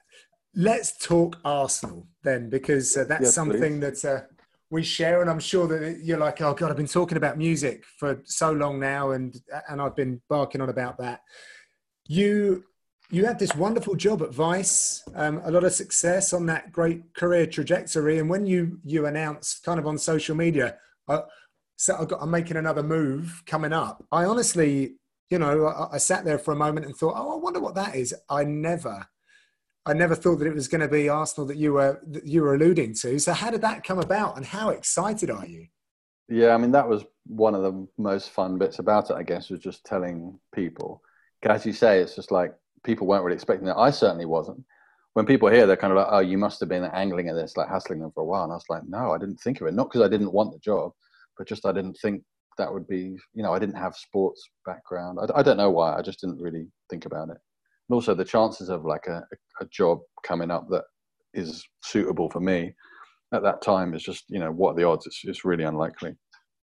Um, so yeah it was just completely out of the blue. I wasn't like looking to leave vice particularly. I, I was you know love love my job there. But yeah i just got approached randomly by someone just like would you be interested? You know there's a job potential job going at a sports club so i was like well this is going to be a fairly short conversation. They're not saying who it is. So i'm just going to ask. And if it's a rugby club then i have no knowledge or or Right. passion for rugby. And if it's a football club i'm probably too immature to well not immature. I just i wouldn't be the right person to do it for a team that isn't my team. Like there's only a limited number of teams that are going to have a media department like that. So you know it's not going to be barnet. Do you know what i mean? It was only going to be you know one of the bigger teams. So i was just like well this is going to be a short conversation. It's like if it's what i want to hear then i'm definitely interested. If it's not then i'm probably not the person to do it. Right. um, so yeah, so then they were just like chatting about what sort of role it could be, It could be interesting, and I was like, oh, what's the uh, what's the team? And then when they said, I'm like, yeah, you could say I'm interested, you know, Yeah. because I've been going since 1985, um, and yeah, just really passionate. I guess going back to what we're talking about music, it's not like get a new job and it's like right, I'm going to need to do loads of research now, find out what this is all about. Obviously, I spend far too much of my time thinking and worrying about about Arsenal anyway, so I may as well put it to some sort of use. Uh, are you one of those fans? Because I have to confess, uh, my mind, my brain, I'm good at cramming. I'm good at revising for an exam, but my recall is hopeless. And although I've had a season ticket for a long time, I haven't been. I don't keep hold of it these days. I give it to my sister. Um, but I, I honestly can't recall the games. Like, I- and I've been there. I was thinking earlier, what was that game where Vicky came along and I think we put seven past. I'm like, was it Standard Liège? I'm like, I can't, I can't remember. So, Yeah. uh, so I'm one of those that I would have to go back and and and kind of consume everything again. But how exciting to, to put those two together. But you would- you had said earlier about your, your football programs. Were you are you one of those people with the memories of all of the games where you were when you know Ian Wright scored Nah. his goal and It's weird. It's just all kind of all over the place. And the, well, the older you get, you know, I'll just have no memory of. I, I don't remember much about recent games, but then there will be some some ones that just jump out, and suddenly you'll remember like a substitution that happened. And yeah, I mean, you know what brains are like. Yeah, Ramondi. He was always a Yeah, substitute. So. exactly. Yeah, um, yeah. So loads of really obscure players and games I'll remember, and then won't remember major things in my life that I should know. yeah. Um, but in general, I mean, just like the culture of of the club, and you know, and also just because you care about the club, you want to, you know, you want to promote a good, you know, image of it. So you know, it, it just means that quite a lot of the stuff that might you might need to really think about before, hopefully, some of that you know comes naturally to me because you know I, I I'm want to be excited about the club and I want to I want other people to. You know, you love it when you meet someone and you realize they're a gooner, or if you meet someone that sort of kind of is, and then a few years later they're like really getting into it. You know, I love the idea of people watching some of our content and it in some way helping to like get them really uh, passionate about the club because I know what I was like when I was young. It's not just about the games. You know, like for my era, probably you're similar. So much of it was just about Ian Wright and mm. the fact that he was just so not just an amazing player, but everything about him, his personality just made you want to. You just that had to be your club because of this guy. Yeah. just made you love football and everything about it. Yeah, yeah. I've shared some great stories or learned some great stories from Vicky's dad, my father-in-law. He grew up in Islington and remembers falling out of pubs and clubs with certain players over the years. And his friends, like he's got a couple of friends that have a share in Arsenal. It's all very exciting. Um, yeah, uh, yeah. I mean, I can go back. Those, those. I like those stories as well, not just the performances on the pitch. But what, what's your remit going to be down at Arsenal? Well, it's obviously uh, you know it's all very new, so we're just working it out. And uh, what my remit was going to be is maybe a bit different now because we're. I don't know if you've noticed, but there's this weird uh, thing going on at the moment. This whole yeah, virus thing. Told me. Uh, but yeah, in general, just uh, you know, looking after the video, the video side of what the what the club does. So that's a whole a whole range of things. Um, some of which is stuff that you know you might you might uh, see um, stuff on on YouTube or on on Arsenal.com, etc. Socials, but some of it is also uh, stuff that gets sort of sent around the world. You know, there's other places around the world that will like take uh, Arsenal content, uh, match stuff, or all sorts of stuff. So it ranges from things like you know covering the, the games and press conferences and interviews and all that stuff, but also just content generally. Yeah. So uh, in some ways, it's not that dissimilar. You know, some people are like, wow, that's like a crazy different change. And it's obviously different kind of subject, but um, it's the same thing. You're trying to make uh, content that's going to be impactful and is going to promote the sort of values of the club and just get people excited about the club and also just give fans what they want. You know, a lot of it is just informative. You know, they're going to want to see the boss's press conference and see the highlights and be kept up to date. I don't know if it, if it's just my take on this, but I feel like recently, and when I say recently, I use that term loosely. So it could be in the last year, but Arsenal's tone on social media seems to have changed quite a bit. I feel like it really speaks to a younger audience now. They, it, it's a lot more engaging. I've always felt like the the in the in stadium experience is quite refined compared to maybe some other clubs but online, I really feel like they've, they've they're pushing boundaries a lot more. Has there been change there? Am I right in feeling like this? And is it something that you've recognised?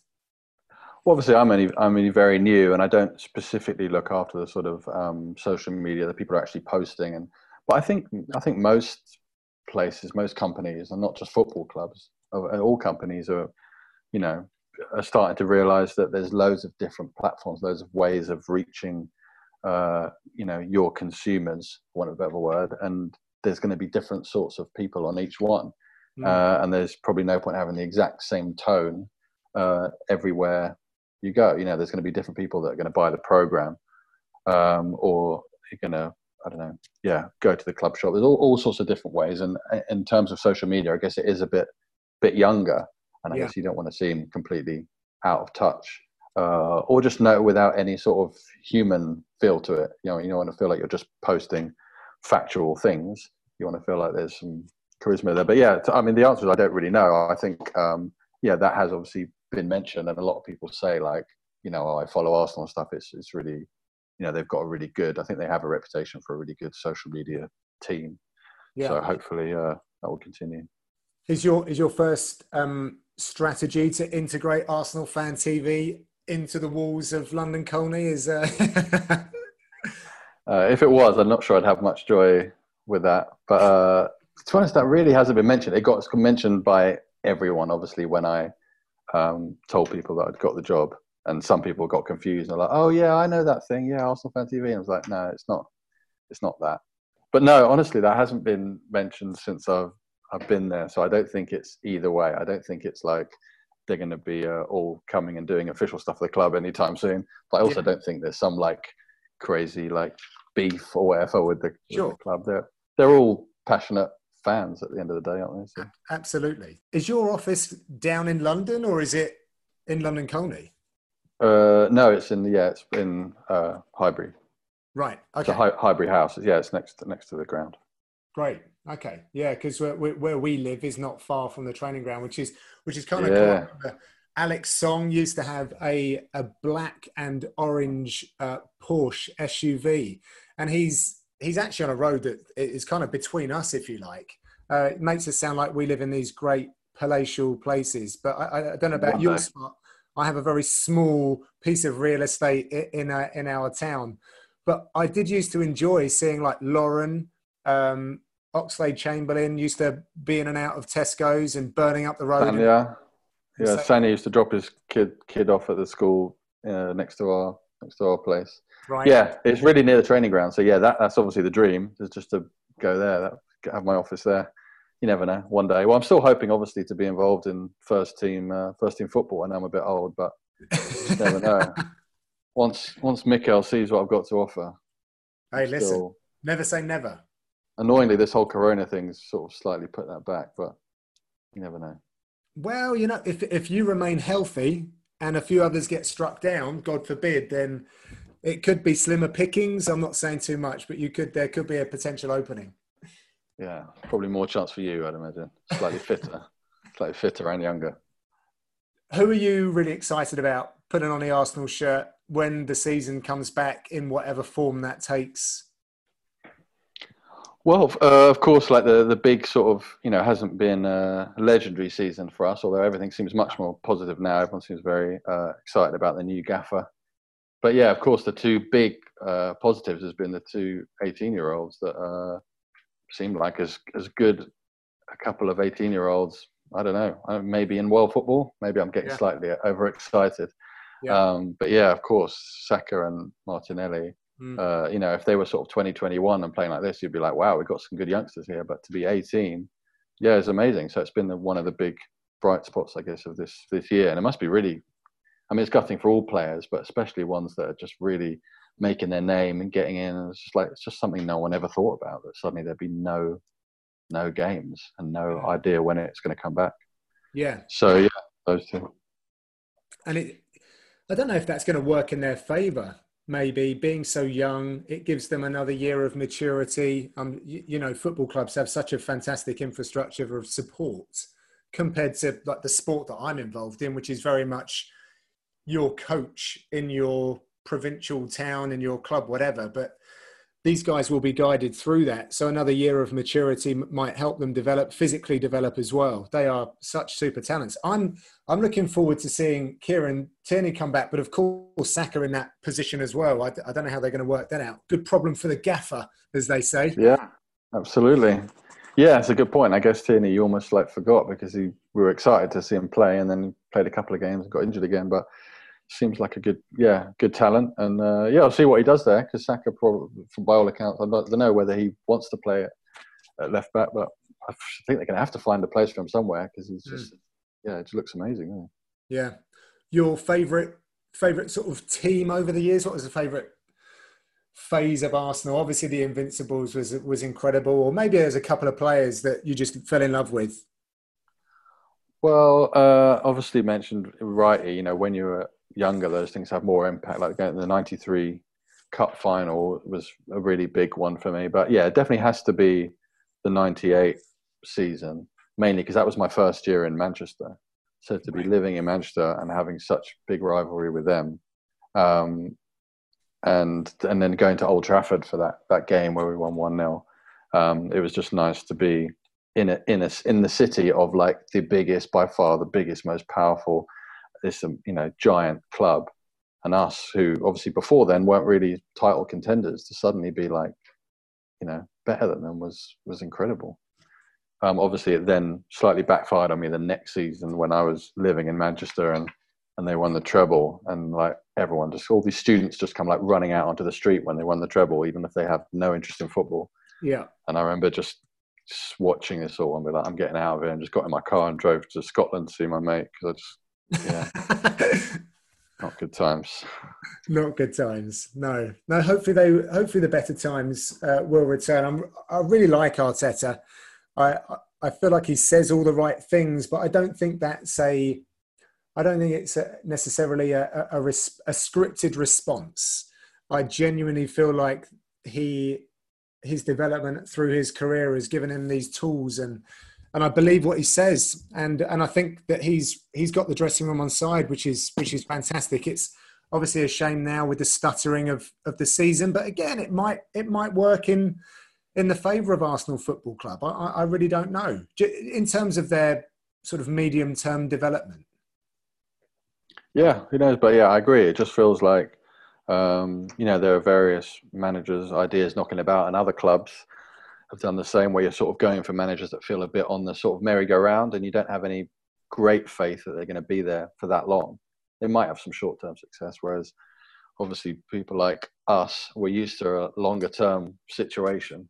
Um, and yeah, he definitely feels like hopefully someone that could be there for a long time because you know looking around it just it just doesn't work the whole just chopping and changing the whole time yeah um, so yeah fingers crossed he's going to be there for for a long time and have good success nice one and where do you sit in the ground with your season ticket well actually recently yeah i've been moving about i was always um, west upper at highbury then i was east upper at emirates but the last few years i've sort of been a bit dotted around i haven't had the same seat every time okay um, but yeah, I'll be. I, I, will be. I guess from next season have have a solid seat again. So yeah, we'll see. Yeah.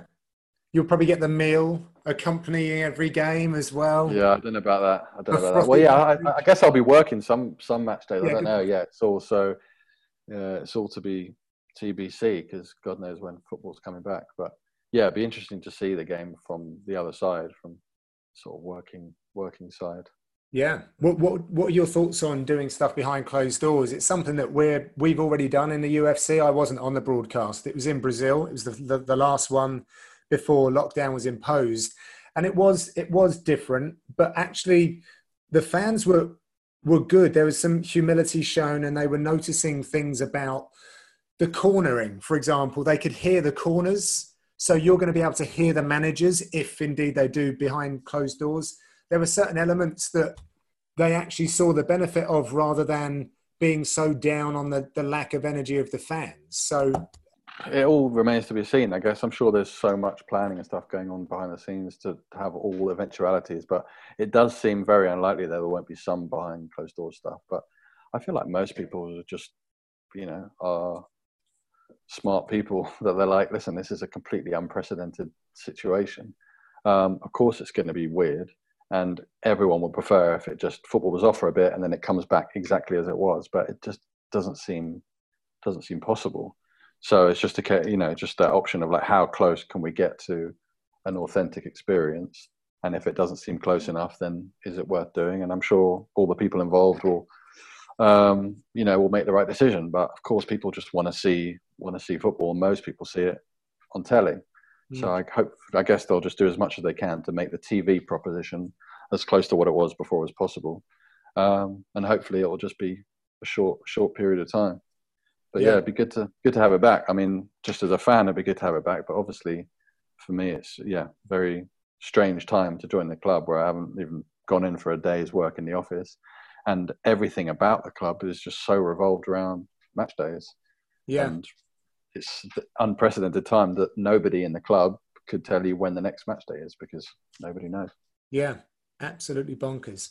Alex, thank you so much for all of your time sharing your journey with me. I've enjoyed no this immensely. Um, I haven't, uh, in my research for this, I was going back like through old CD covers, thinking, oh, yeah, I'm racking the brain about music and that. So it's been a probably I've indulged before this has, has been has been a positive experience as well. So so I, I thank you for that. Nice one, man. Good can, hanging out. We can uh, get to share a get share a beer, watch a game if you're not working, perhaps, or you know a rerun, whatever it might be. Yeah, in real life, imagine that. Can you imagine? God damn. Um, mate, I'll leave you with that. Thank you very much. All right, buddy. All the best to the family, and um, likewise. Yeah, let's stay in touch. Take it easy. See you, man. Cheers, mate. A good one, right? I hope you enjoyed that. Alex, a very cool guy, done some great work in some interesting industries as well. So I'm, I'm sure that there was so much that you could have taken from that. Why don't you go say hi and tell him where you where you found him? If you do a little search in Twitter, Alex Hoffman, you'll see he's the one with a blue tick. I think he'd be a great person to get some nuggets of advice if you're someone who's looking to break into a, a creative type space. Thank you very much for watching as always. This is a growing channel of mine, so I can really uh, do appreciate any support you can give it, any shares, any of that stuff. As I've said before, you can go and listen to the conversations I had with uh, Paul Felder about acting, Des Taylor about art, and Jon Anik about broadcasting. These aren't really timestamped, so I think they'll still make for good listening whenever you decide to indulge in a little John Gooden for the love of action. All right, until the next time, I'm about to go and embark on a very complicated journey over to Fight Island. So I will speak to you probably from the desert very soon. Adios.